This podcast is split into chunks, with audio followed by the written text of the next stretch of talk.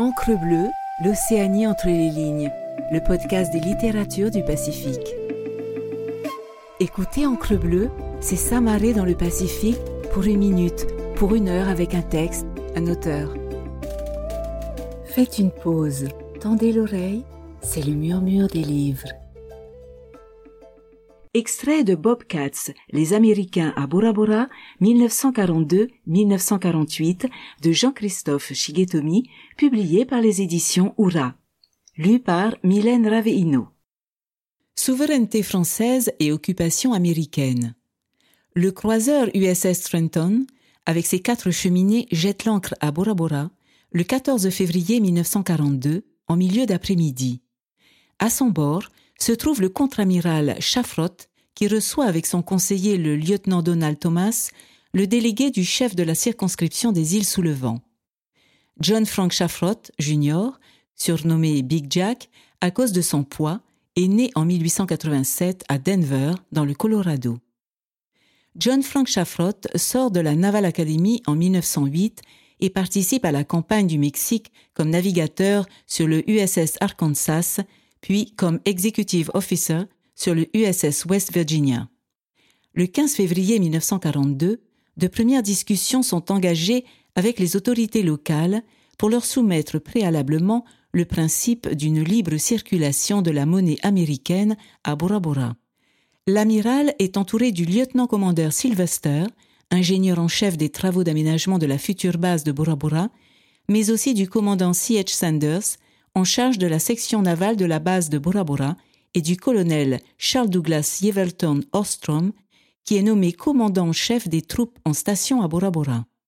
Le 20 février, le colonel Ostrom sera élevé au grade de général. Une circulaire pour les personnes de la marine, connaissez vos officiers, nous livre les noms des deux officiers en second du commandant en chef C.H. Sanders de la base marine Bobcat. Le lieutenant Lohman et le lieutenant Schroeder. La baie de Fa'anui est la première visitée par l'état-major américain. Cette localité accueillera le plus gros de la troupe. Le nord de l'île est à son tour visité, et notamment Vairupé, site qui est retenu pour la construction de slips et de hangars destinés aux aéronefs amphibies de reconnaissance.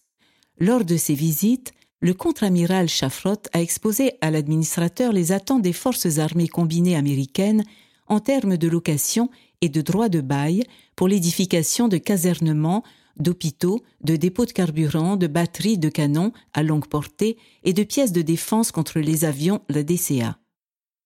Le 18 février 1942, le contre-amiral Chaffrot indique que conformément à des échanges de lettres entre le chargé d'affaires de la France libre et Washington, un projet d'accord fixera les conditions d'occupation de l'île de Bora Bora par les forces militaires américaines. Les autorités locales indiquent au contre-amiral que seul le gouverneur des établissements français d'Océanie a le pouvoir de négocier et de signer un accord de cet ordre.